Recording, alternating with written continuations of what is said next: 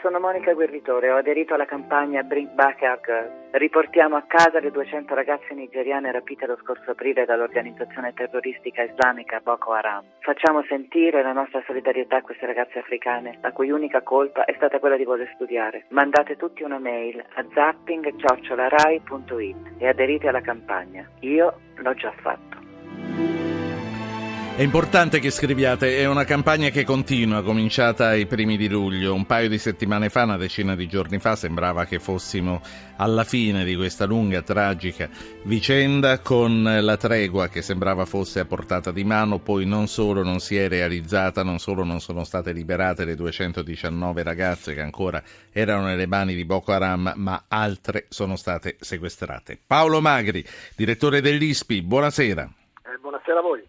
La chiamiamo perché oggi è sicuramente un lunedì post-elettorale nei quattro angoli del mondo. Insomma, Brasile con la riconferma per nulla scontata della presidenta di Dilma Rousseff, poi l'Ucraina col sorpasso filo occidentale di Yatseniuk e la Tunisia dove dalle proiezioni eh, la seppur tiepida primavera sembra poter continuare. Io vorrei cominciare con lei dal Brasile perché lei è un grande esperto di Brasile. Che paese è quello che la Rousseff si accinge a tenere in mano? Un paese polarizzato come non era eh, dai tempi della dittatura, diviso in due Brasili, quello del nord e quello del sud, eh, quello dei ricchi e quello dei poveri. Il primo, quello del nord più povero, ha votato per lei, eh, l'altro ha votato per Alessio Neves con una differenza molto piccola rispetto all'altra elezione. Dilma Rousseff ha un vantaggio di 5 punti inferiore rispetto al suo candidato concorrente. Senta, come, come sono stati i primi quattro anni della Rousseff? Insomma, non è Rousseff non è Lula, eh, anche se è stata la sua pupilla, ha governato in un modo molto diverso, ha forse diviso più che avere unito. Sì, è proprio questo il punto. Ha avuto eh, delle debolezze sullo stile ma anche su alcune politiche. Partiamo debolezze da... caratteriali o che dipendono da altro? Anche caratteriali e dal, comunque da, dal suo profilo. Dilma Rousseff ha sempre svolto ruoli tecnici, eh, si è trovata a fare il presidente di un paese complesso, con una politica complessa, 30 partiti, coalizioni da 12-15 partiti e con un momento di discontinuità fine della crescita elevata e inizio dei malumori. E rispetto a questo la sua capacità di articolare politicamente si è dimostrata debole, ma ha anche fatto errori di politica. Eh, sul fronte economico ha, ha, sostenuto delle politiche via via che le difficoltà emergevano piuttosto protezionistiche e anti-business in un certo senso e quindi mentre da un lato la domanda continua a essere buona, eh, sul lato dell'offerta delle imprese ci sono delle difficoltà, c'è una deindustrializzazione del paese, l'inflazione è riapparsa ed è per questo che ci sono tutti questi voti per Alessio Neves, che è il rovescio della medaglia, il candidato dell'opposizione che ha una proposta molto più tradizionale del centro-destra latinoamericano eh, che eh, però non ha sfondato. Non ha sfondato perché Alessio Neves? Non ha sfondato perché è prevalsa in parte della popolazione la paura rispetto al poter tornare indietro, rispetto alla speranza di poter andare ancora avanti. E questa è l'abile campagna elettorale che il PT ha gestito. Ecco, ehm, professore, le chiedo, le chiedo scusa, lei sta parlando vicino a un apparecchio radiofonico acceso? Eh, sì, mi sposto.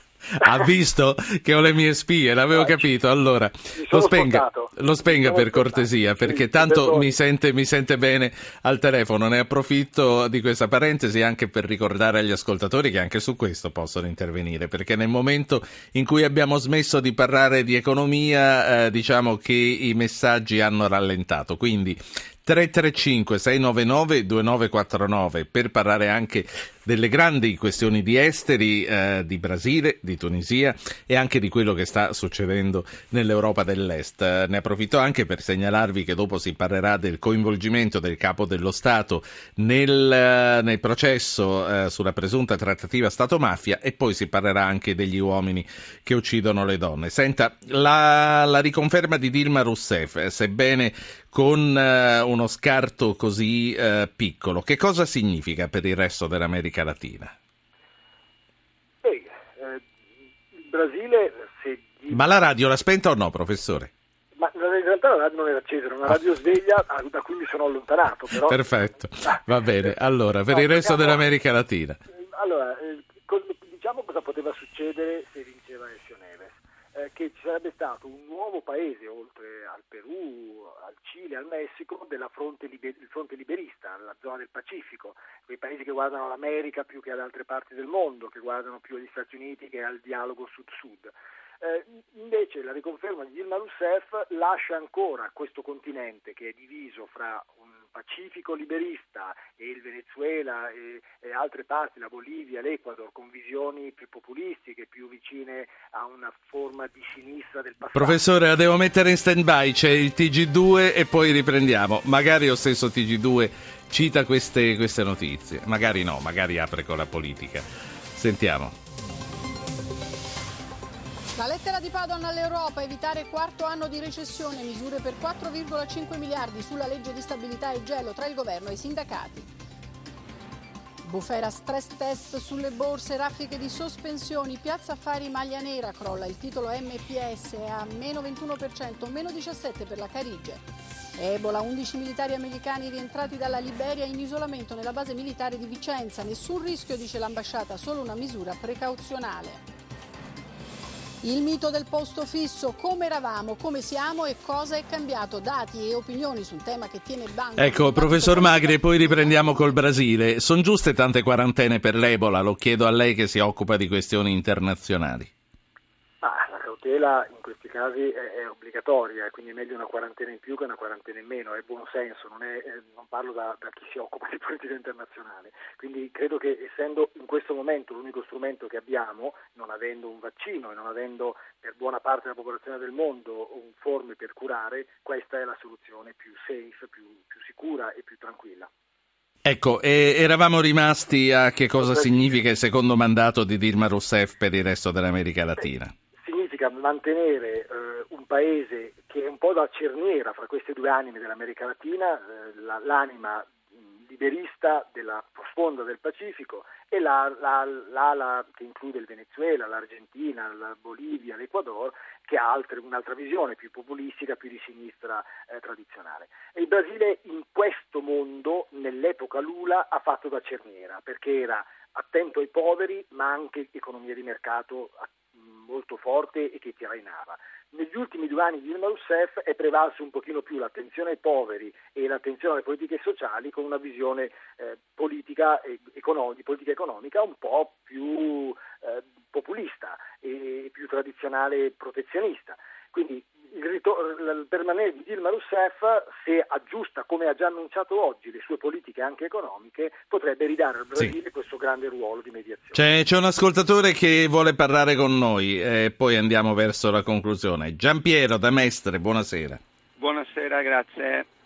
Prego. Eh, allora, io seguo con molta attenzione gli sviluppi di quello che, stanno, che sta accadendo eh, nell'Ucraina dell'Est francamente io eh, vedo che questo movimento un po' destrosso che attualmente è al governo in Ucraina ho una sensazione che sia spinto forse un po' troppo da quelle che sono le politiche o l'appoggio americano e l'appoggio tedesco. Volevo conferme su questo.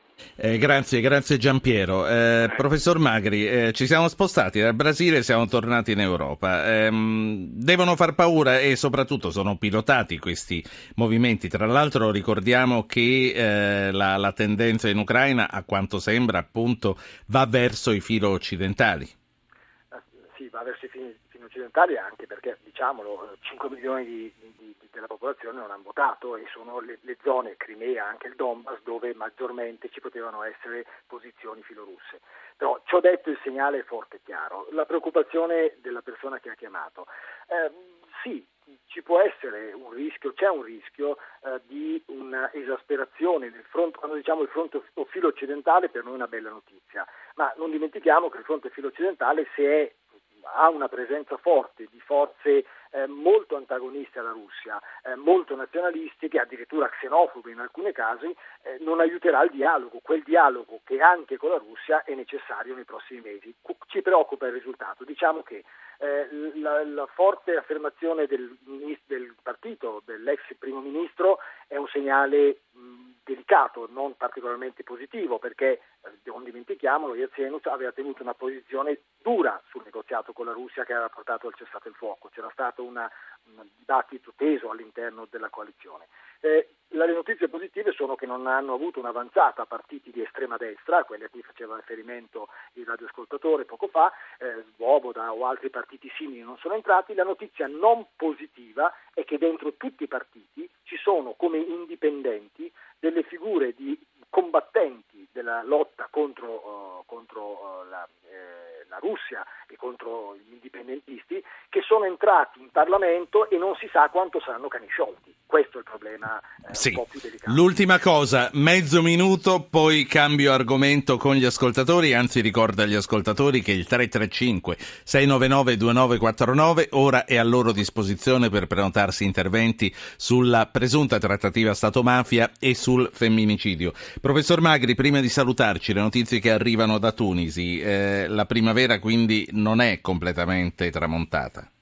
Beh, partiamo dalle notizie positive. Voto regolare, riconoscimento da parte dei partiti dei, dei vincitori, quindi tutto molto, molto civile.